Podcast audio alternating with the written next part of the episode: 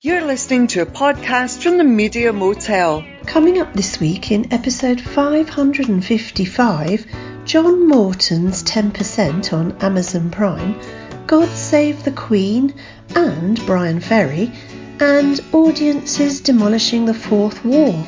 That's all coming up after Paul Weller and Thinking of You. Everybody, let me tell you about my love brought to me by an angel from above, fully equipped with a lifetime guarantee. Once you try it, well, I'm sure that you'll agree. Without love, there's no reason to live without you. What would I do with the love I give? All my loving to you I'll be giving, and I promise as long as I'm living, I'm thinking of you and the things you do to me that make me love you. Now I'm living in ecstasy. I'm thinking of you and the things you do to me that make me love you. Now I'm living in ecstasy.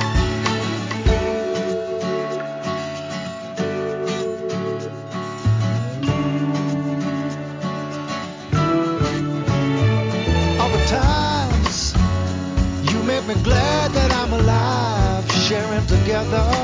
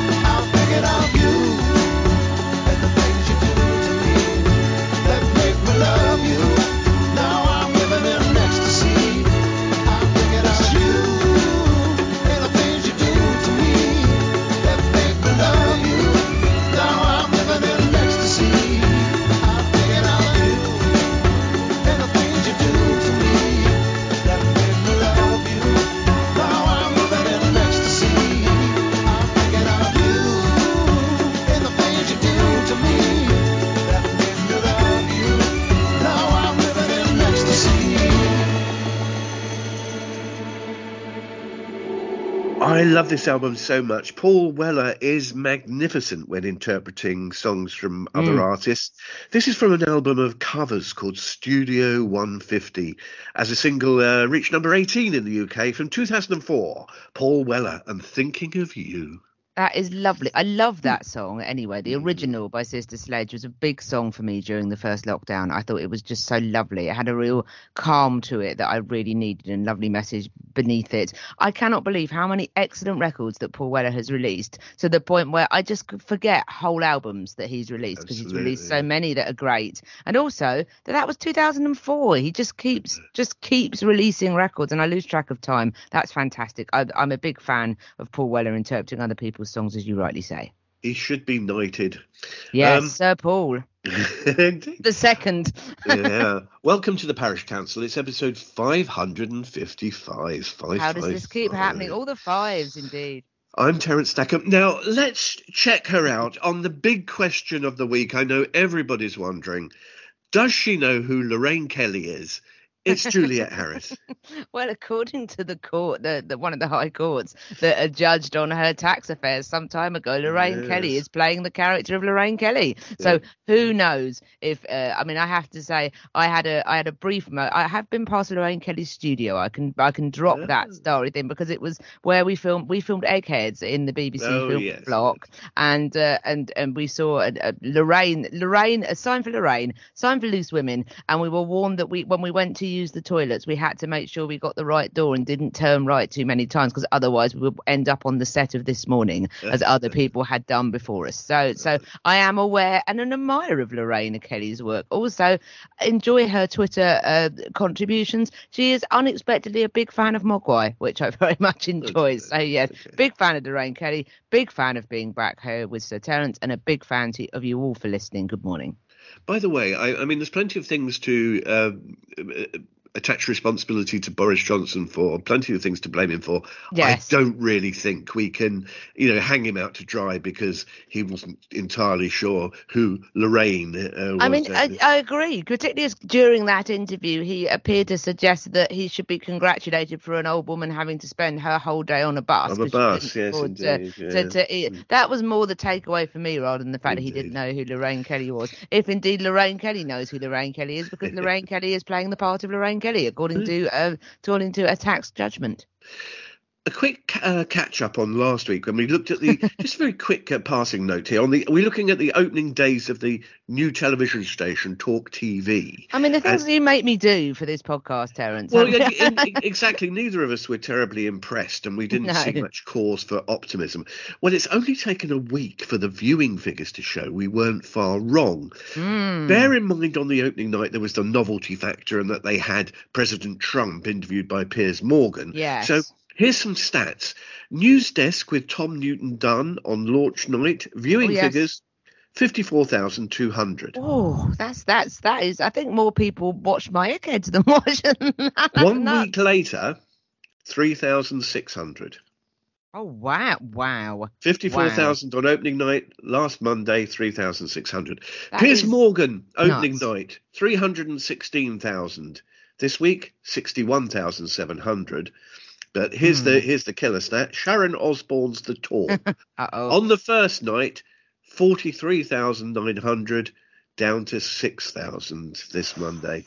Ouch. It's, it's quite. I think, I think that'll be really alarming for both managers, management, and advertisers. I mean, what's the point in placing a TV commercial for it to be seen by three thousand people? That is that is crazy, isn't it? I Isn't mean, it the fact of the matter is, is that those figures are really low anyway to start off with. To be Yeah. starting from a base of fifty-four thousand for an interview with Donald Trump as well. It also goes to show how that stock in that particular sort of Yes. circus had fallen as well. That that could only draw fifty-four thousand people, but You know, it's it's this is completely unviable, isn't it? I mean, how is it? How is it going to continue? As you say? hard to What's see. Hard to see unless someone with deep pockets is going to fund it uh, for a long time, i.e., the Murdoch family. Yeah, and Um, why and why would they? Why? why know, would you? What, Yeah. what guarantee Yeah. is there that it's going to get any better? Something that passed me by completely during lockdown was the Mm. buzz around the Netflix TV series called My Agent, um, Mm. a comedy drama based around a talent agency located in Paris. Mm. It was very successful around the world and won an Emmy in 2021. And this prompted the commissioning of an English uh, version, also set in a talent agency called Nightingale Hart in London's theatre section. The lead writer and director is John Morton, who many will re- remember wrote 2012 and W1A. So there we are, Jules. A very good pedigree behind it, but did it lead uh, live up to expectations? Well, firstly, I have to be clear that I haven't. I'm aware, like I'm aware, like of the buzz around uh, dix percent, dix Hmm. Yes. percent. If we, if I want to utilise my French Duolingo skills, um, uh, I was Very going to say, I hope the, I hope the owl is happy with me. But anyway, um, the, uh, the, the, um, so I haven't actually seen it, so I can't really. It might have been useful to to have tried to see it, but I just had a week where I can't. But I, I, I so I was aware of the buzz around it, and it was very much the sort of thing that I would like to watch. And everyone I know that has seen it, who likes the same sort of things that I do, said that the French original was really great. Now, so I was watching the English one, not on the basis of a comparison, but just in its own right. And I have to say, I really, really enjoyed it. I thought it was great. It's had quite a lot of um, mixed reviews, and a lot of people just comparing it unfavourably to the French version. And the French version is quite glamorous, I think, and quite chic and quite fun. What I really liked about this, and we watched the first episode, is is there's a little bit of an uh, there's a there's a British wryness to it that I really like, and it is very much a John Morton.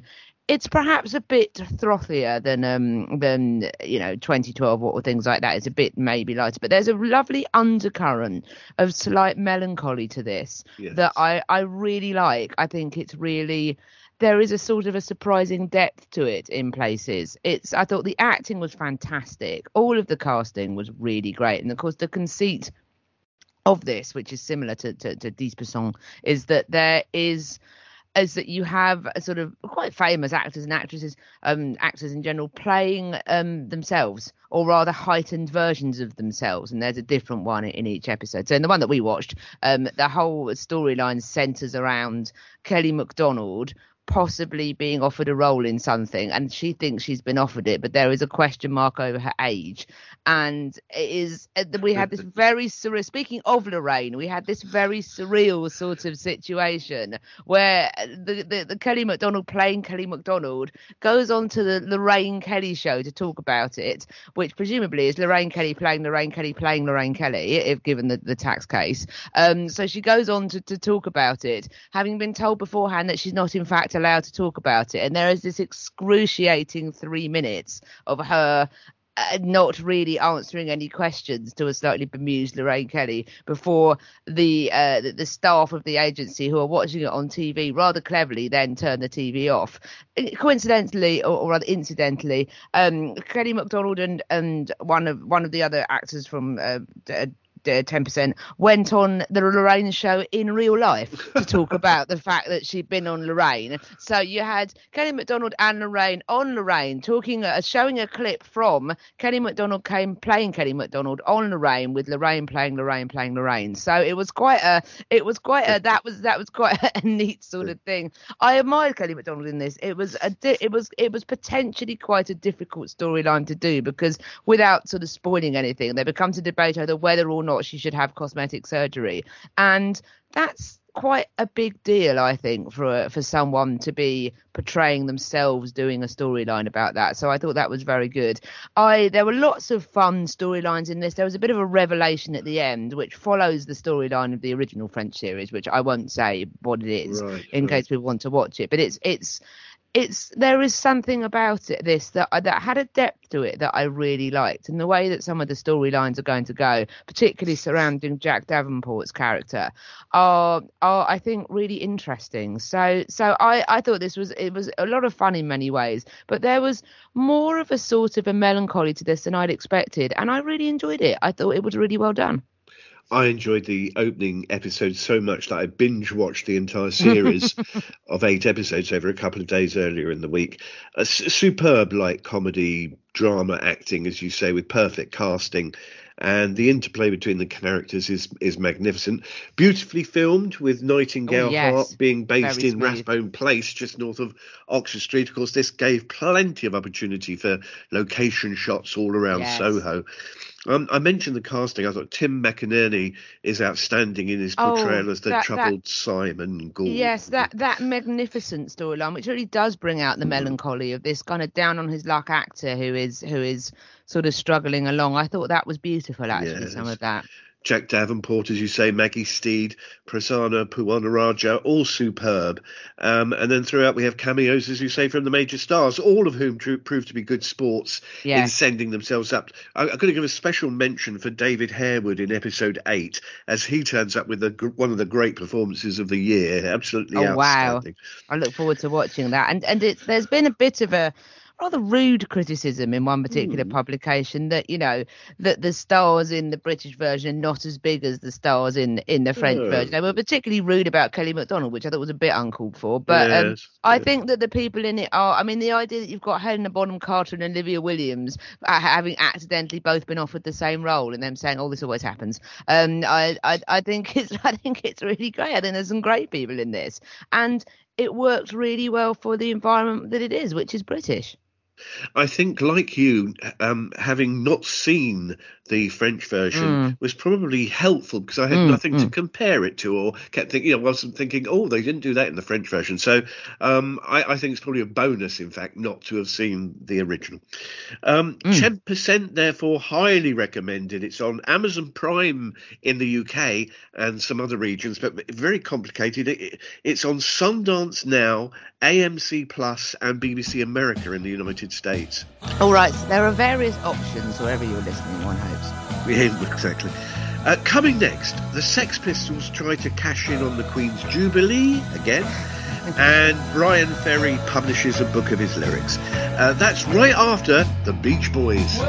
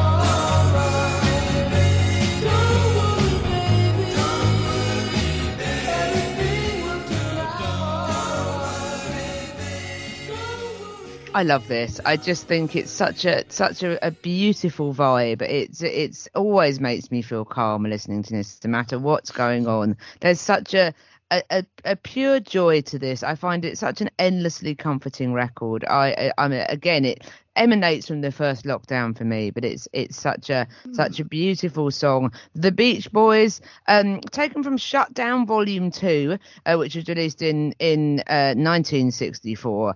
Um, it's uh, Brian Wilson's lead vocal on this. I think is one of his best ever. Uh, probably one of my favourites, I would say. Uh, we had it over here in the UK as the B side of I Get Around. That is Don't Worry Baby by the Beach Boys.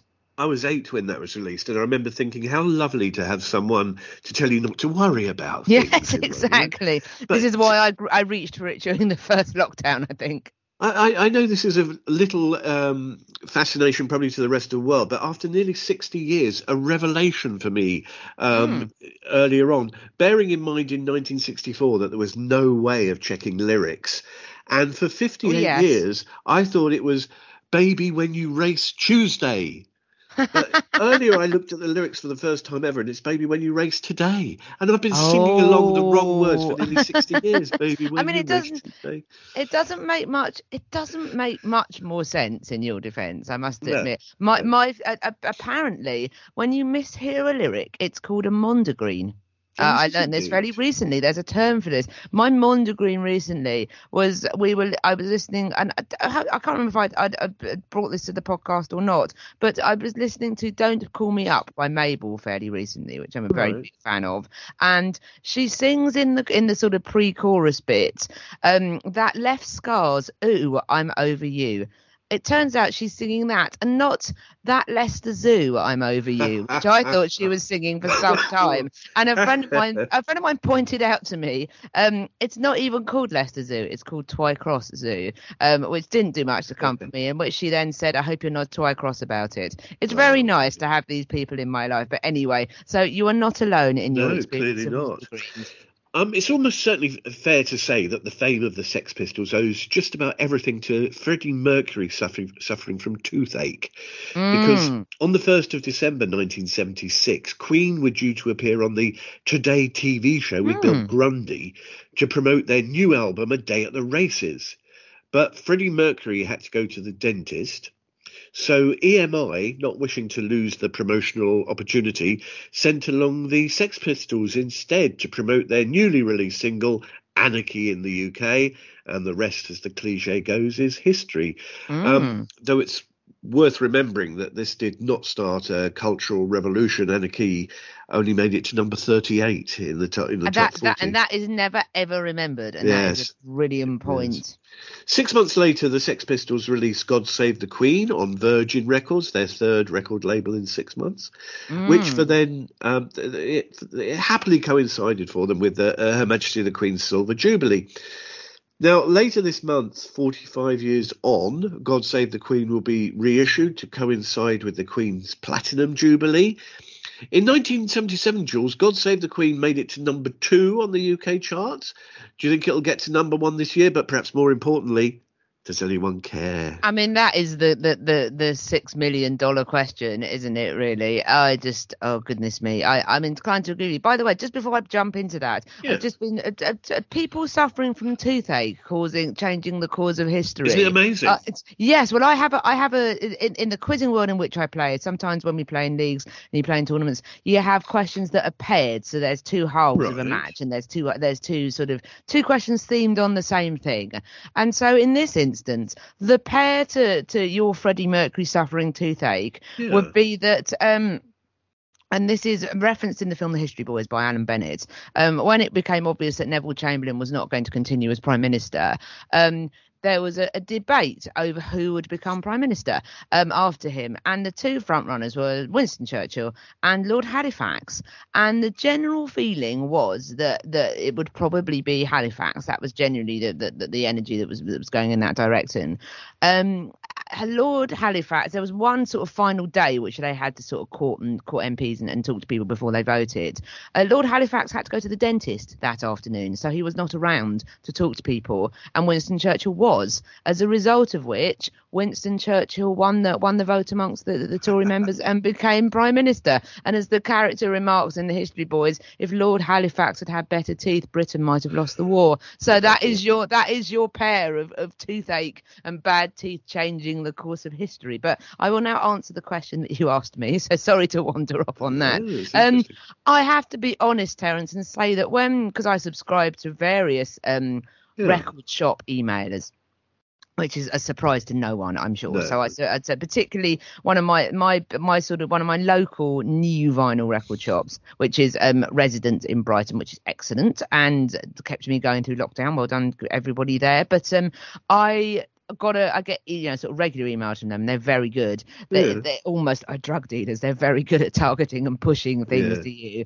And that showed me the limited edition seven inch re-release of God Save the Queen on blue vinyl, and it was How much do you think it was for seven inch? Oh no! I, I mean, I'm going to say five ninety nine, but I, I'm, it was it was fifteen pounds. So that is how much it isn't it? It's absolutely ludicrous. And yet, I was still slightly tempted, Terence, because I quite like. the this is the way they get But you, it- isn't it? Exactly, exactly. But anyway, and that's not. To be fair, I'm not blaming resident for that. Can I make that clear? I think that the probably given the given the I've seen lists of how much you have to pay for the stock of these things, and I think the margin on that was pretty thin, and and that seems to be what the market is charging generally. So I don't want to be singling resident out on that, but um.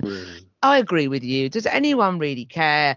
Um, all is it all it's going to be, particularly if you price the vinyl edition at fifteen quid, is this gonna, just going to be retired without without wishing to to, to ding you personally, T- Sati, uh, retired punks living in Surrey? Is it this is going to be this is going to be Yeah. those people that are buying it, aren't they? Do you, do what is the point in this? Is it just is it the sort of pantomime nostalgia that punk was meant to be against, just just coming back again?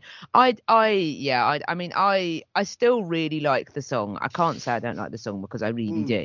And and you know at the time it was as you say perhaps a cultural moment. Though the fact that it only reached 38 in the charts makes me think: is this like aspects of the 60s where people that wish they'd been there or people that wish they'd been more engaged are rewriting it to be be something bigger than it actually was? I I wonder if that is what is happening here. Um, and also, you know, as someone pointed out when I was talking to someone else about punk generally the other day, yes, you know, nice to have a a new, uh, once again re-released, very much regurgitated old single from Britain's premier butterflogger, um, Yeah. Johnny Rotten. So, so there is. I don't know. I, I I just I just think this is just tired really, and it's and it's not really. Is it going to get to number one? Who knows? But then we've had sort of protest campaigns yeah. previously in the last in the last sort of couple of decades regarding um you know people getting things to number one because they don't want X Factor singles to get there. So we had "Killing in the Name of" the Yes. expletive laden tune by uh, by um uh, Rage Against the Machine, or um as it's known in my household, mm, "You I Won't Tidy My Room" because it really was the anthem of uh, of teenage Yeah. dissent. But um that got to number one. Did it? Does anyone remember that now? Probably not very much, I would say. Did it have a huge cultural impact? No, it was a drive-by sh- pot shot. And this, even if it did get to number one, wouldn't really feel much more than a drive-by pot shot. Really, it feels like Britain has returned to the 70s in many, many ways. But I'm not, I'm not sure what, if anything, this is going to achieve. If people buy this just to try and ruin the birthday of a 96 year old woman, then I think they need a long, hard look at themselves. But um, 45 years on from 1977, I don't think there's any doubt that the Queen looks better in 2022 than any surviving Sex Pistol. I would say Um, so. Yes. And she probably sings better than Johnny Rotten too. But uh, back in uh, 77, it was largely scammed up outrage to help towards lining the pockets of Malcolm McLaren. And I think it's tedious to try and uh, recreate any sense of drama out of that now. Later this month, the estate of George Michael are publishing a book called Words, which is pretty much what you might think it is a book of lyrics featuring every song written by George that recorded solo or with Wham. And um, this idea of publishing books filled with lyrics is gaining momentum. Kate Bush published a book of lyrics in 2018, and others to have done so in recent years. Jarvis Cocker, Van Morrison, Billy Bragg, Neil Tennant. And we probably all remember the to do last year when Paul McCartney published the lyrics. So that featured stories behind the songs, helped perhaps hmm. a little too keenly by the poet Paul Muldoon. Who, who's the latest on this production line? Well, step forward, Bryan Ferry. Unadventurously, his book is called Lyrics and features 149 songs. Jules, in a world where anyone can look up song lyrics in a second uh, through Google, why is there this sudden need to publish them in expensive books? Well, once again, you know, it, it, it, ruthlessly exploiting a very narrow market. Yeah. Uh, this is not dissimilar to the Sex Pistols thing. Having said that, I I am not averse to some of these. I had a book, depending on how they depending on how they're presented. I had a book of Beatles lyrics when I was younger, and I've still got it around somewhere, I think, which was illustrated and had some very. uh, It's it's it had a purple cover, if I remember correctly, and I suspect that that I think it was it was quite a popular one, and it had beautiful psychedelic illustrations, and I very much used to enjoy reading it when I was younger. So so I'm not averse to the idea of having lyrics, and certainly uh, once again, I think when we've talked about this previously, I, I, my view remains it very much depends on who the artist is and what the and you know what what whether or not there is depth to their lyrics. Um, I, you know, I, obviously, I would love to. I would love to see um, Mabel's Leicester Zoo, as I call it, in print. That would be very nice indeed. But um, the, I, I'm not entirely sure how much um, you know, how much depth there is to Roxy Music's lyrics. I they don't necessarily Not a great strike deal, I me- would have thought. Strike me instantly as as that. I mean, who knows? Maybe I'm not. um Maybe I'm. Maybe I'm just not. um not not a, I- not not I'm not a fan, but maybe I just don't know enough about them. I'm not sure. But there are certain artists that, like Joni Mitchell, like Kate Bush, who instantly you would think of and say, and Paul McCartney, of course. Oh yes, those lyrics are quite. You know, they're almost like poems in a way, but I, I there is an element of bandwagon to this that makes me think. Yeah. You know, is is there you know, it, it, I think you have to be very specific. And Patti Smith's, you know, I've I've got books of her stuff and it's great, but you know, it's it, it, quite often, interestingly, and I think there's a bit of a crossover of, of, of maybe elements of what we've discussed before. That often the people that write good lyrics are the people that write good books. So PJ Harvey's book that is coming, that's just come out, the the the Orlam poetry book, um, the sort of the, the, the long narrative poem, um, you know, people like Bob Dylan, perhaps, you know, uh, it's the people that are write beautiful lyrics go on to write quite you know often go on to write poetry because they are in themselves quite poetic. But i think that not some artists might deserve the big volume treatment to have their to have their words enjoyed more than others i think Yes, I, I, it's not for me to judge the literary quality of Bryan Ferry's lyrics either, but Hmm. so very few songs generally work as a form of poetry written on a page Yes, in true. a book without the context of the music joined with them. And Hmm. I, I have this, um, I have a feeling that most of these books are published. Yeah, to create more income streams for the artists rather than being an overwhelming demand behind it. And most artists at the level of Ferry and, I don't know, say Van Morrison, have enough super fans who will want to be completists and own everything.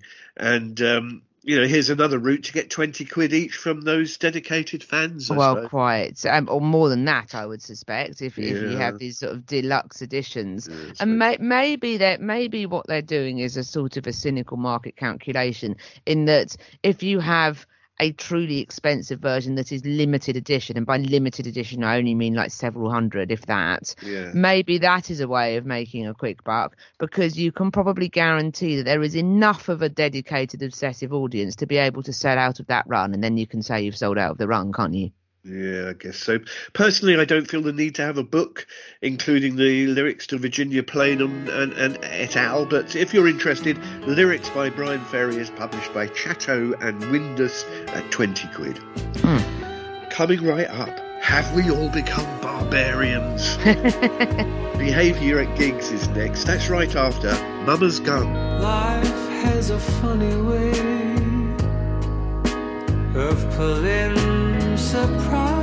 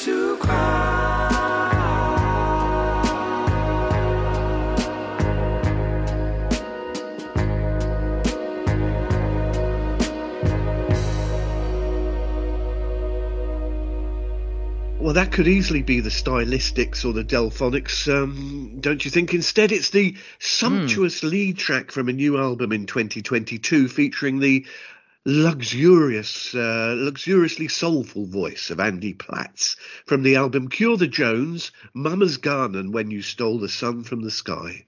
That was really lovely. Really loved that. New to me, but brilliant. Such a delightful voice, as you say. He really does have the voice. Uh, human beings, we're told, we're, we're an odd lot. Mm. We like to think we have individuality, but also we, we like our fellow humans to conform to certain ways of doing things or certain behavior patterns in Mm. given situations. I'll give you an example. Nobody, as far as I know, has ever written rules about how to behave in lifts or elevators. Yet we all tend to do the same thing get in and keep as still and quiet as possible, staring at the middle distance or the floor. Don't make eye contact. The very last thing any of us wants is someone marching in, invading our personal space, and, and of course, God forbid, starting a conversation. And equally, equally, when we go to the theatre or a gig or the cinema, unspoken rules have been in place for years, perhaps centuries, I suppose. Mm. There's an invisible fourth wall between whoever is on stage and us, the audience. Nobody from the crowd is expected to pop on up on stage. Um, no actor is expected to stop performing to nip down and have a quick chat with the audience. Earlier this week, an example of a growing trend, Dave Chappelle was doing a comedy gig at the Hollywood Hollywood Bowl when some bloke carrying a replica handgun, worryingly, uh, jumped on stage and attacked Chappelle, who was largely unhurt, unlike the assailant who got leapt upon and was forcefully dealt with, in, including a dislocated arm. Jules, this is a worrying trend. Is it the pandemic? Is it the Will Smith incident? Are we moving into an era where venues are going to have to construct fencing across the front of the stage? Well, it's very worrying. This it's it's very it's very unpleasant. This, although I have to say, I was rather uh, disappointed. It must have been very frightening for Dave Chappelle, and I'm really sorry. Having said this, he then got straight back on stage and joked that his was a trans man in in in reference to yes, and you mm. just think in reference to the problems you know he's he's obviously experienced over his outspoken views on that sort of thing, and I just found that really disappointing. I just thought, for goodness sake, was there any any way? That aside, I it's it, we're certainly getting a lot of reports of this now. I in the past have actually invaded stages myself, Seti. Having said this, I invaded stages on both occasions at a Belle and Sebastian concert, and the Outrageous. band the band actually invited, and in, in Ah. one particular case, Stuart Murdoch fairly insistent that people invade the stage, which Oh, we I did. see. So, so yes, it was. It's always, and it's a part of their show. It's always during during Boy with It's the Arrow. just I had this memory of, of, of photographs of you of you on stage, and I thought, well, you're a fine one to talk, but Well, I see there is a difference. Yes, here. the, the bands invite it, invite people on, and there's usually about forty or fifty people that go on, and it's just a bit of a party on stage, really, and it's Ah. lovely. It's it's a lot of fun. It's part of Belle and Sebastian's stage It's always during the same song. It's always during Boy with the Arrow Strap, so it's become like a sort of a thing. So so I feel I am in a position to be able to comment on this. So um so there's a particularly interesting article which I think is linked to this article in the Guardian about the Dave Chappelle incident by Danny Johns, who's a comedian, who, who says the and this is in this context of stand-up comedy. Who says it's no joke. Since lockdown, live audiences have forgotten how to behave. From chatting through the show to manhandling the act, bad behaviour at comedy shows has got noticeably worse. There are some fairly dreadful sort of uh, anecdotes in this about um the, well the opening paragraph let me tell you this um do you consider yourself a well adjusted, functioning adult who enjoys a night of light entertainment? Or are you the tour type of person who turns up to a comedy gig four Morbecks deep and decides to have a, fr- uh to sit in the front row to have an in depth chat with your mate about how bad your boss's BO is? Maybe you don't like waiting for a break. Instead, maybe you'd rather stand up and loudly announce you'd need a wee, making the entire row stand up as you squeeze by, vigorously scratching your backside. At the end of a show, do you use your hand to throw popcorn across the room rather than smacking them together to make a pleasant clapping sound? I'll be honest, if you're reading this, then you're probably not one of those people. Um, basically, it sounds like there is people just seem to have um um various comics are basically saying that that people are are just forgotten sort of how to behave and how to take something in there have been other um there have been other sort of incidents of Sophie Ellis Bextor having to tell rowdy audience members to pipe down so everyone else can hear the gig.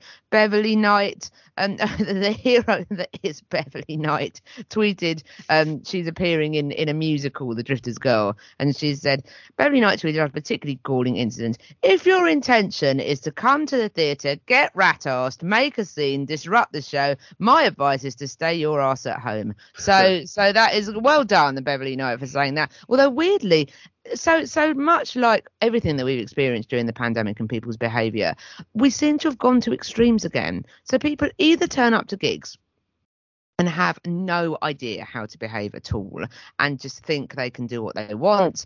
And maybe we've all got so used to watching TV or films or Netflix during lockdown that we just think that the action is happening in front of us regardless and we can just do what we would do at home. I don't know if it's that maybe i'm not sure. The other end is that audiences are wildly receptive. And i mean like like the last few gigs i've been to music gigs people have the uh, artists have been rapturously received by people like sort of almost to the point where people are just drunk on the idea that they can go out and experience these things again. We spoke a few weeks ago about me going to see Goldfrapp and Oh, how yes, by and yeah. large the audience was completely silent apart from the crash of the unfortunate lady who passed out. Oh, but um but at the back of the room but the fact that it was such a large crash because everyone was so sort of engaged and reports at the same venue people that went to see sparks the next week said that they were enormously well received that you know the chanting of ron's name you know it was really sort of in, an incredible thing and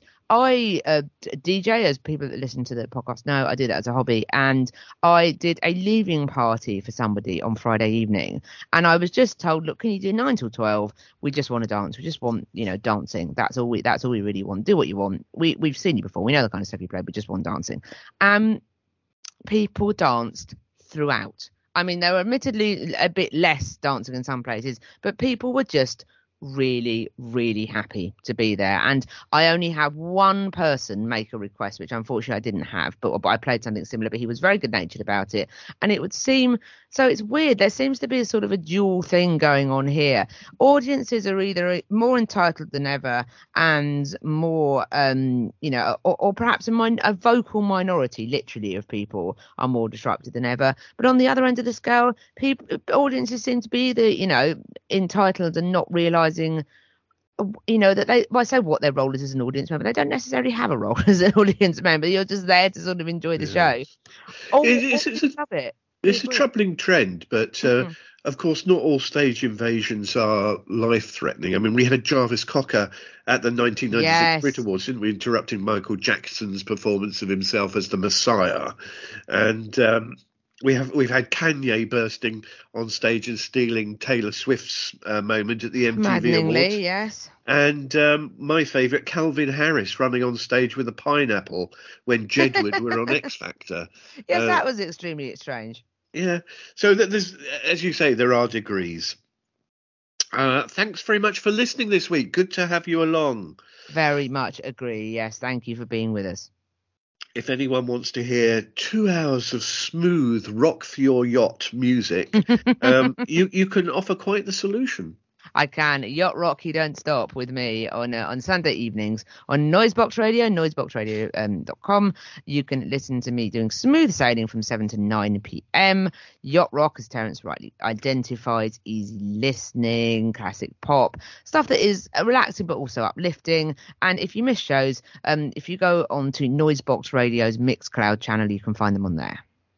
A really wonderful track of hypnotic rhythm to play us out. Yes, and I ver- again being targeted by various record shops continues to pay to, to bear fruit for the people targeting me. Um, Tony Allen, who sadly passed away. I think I can't remember if it was it was last year possibly or maybe the year before. It's certainly with, within the last couple of years. Yeah. A, a, a truly brilliant musician, an inspirational drummer, one of my favourite drummers, I would say. Um, and I was introduced to this particular track by the Word magazine. Um, it was on one of their samplers, I think. They're, they're, they're excellent um, now hear this CDs, and I loved this from the minute I first heard it. I just thought it was it was incredible, and I was I was um targeted by this this the one of the record shops because they, uh, this is uh, um a- an anniversary of this album. It's being re-released on vinyl. It's worth um silly amounts of money, the original, and so. I will probably be picking up. It originally came out in uh, 2009 um, on Nonesuch, so it will be being re-released shortly. Um, I will absolutely be buying a copy on vinyl, I suspect, because I love this. This is the title track of the album, Tony A- Tony Allen rather, and Secret Agent.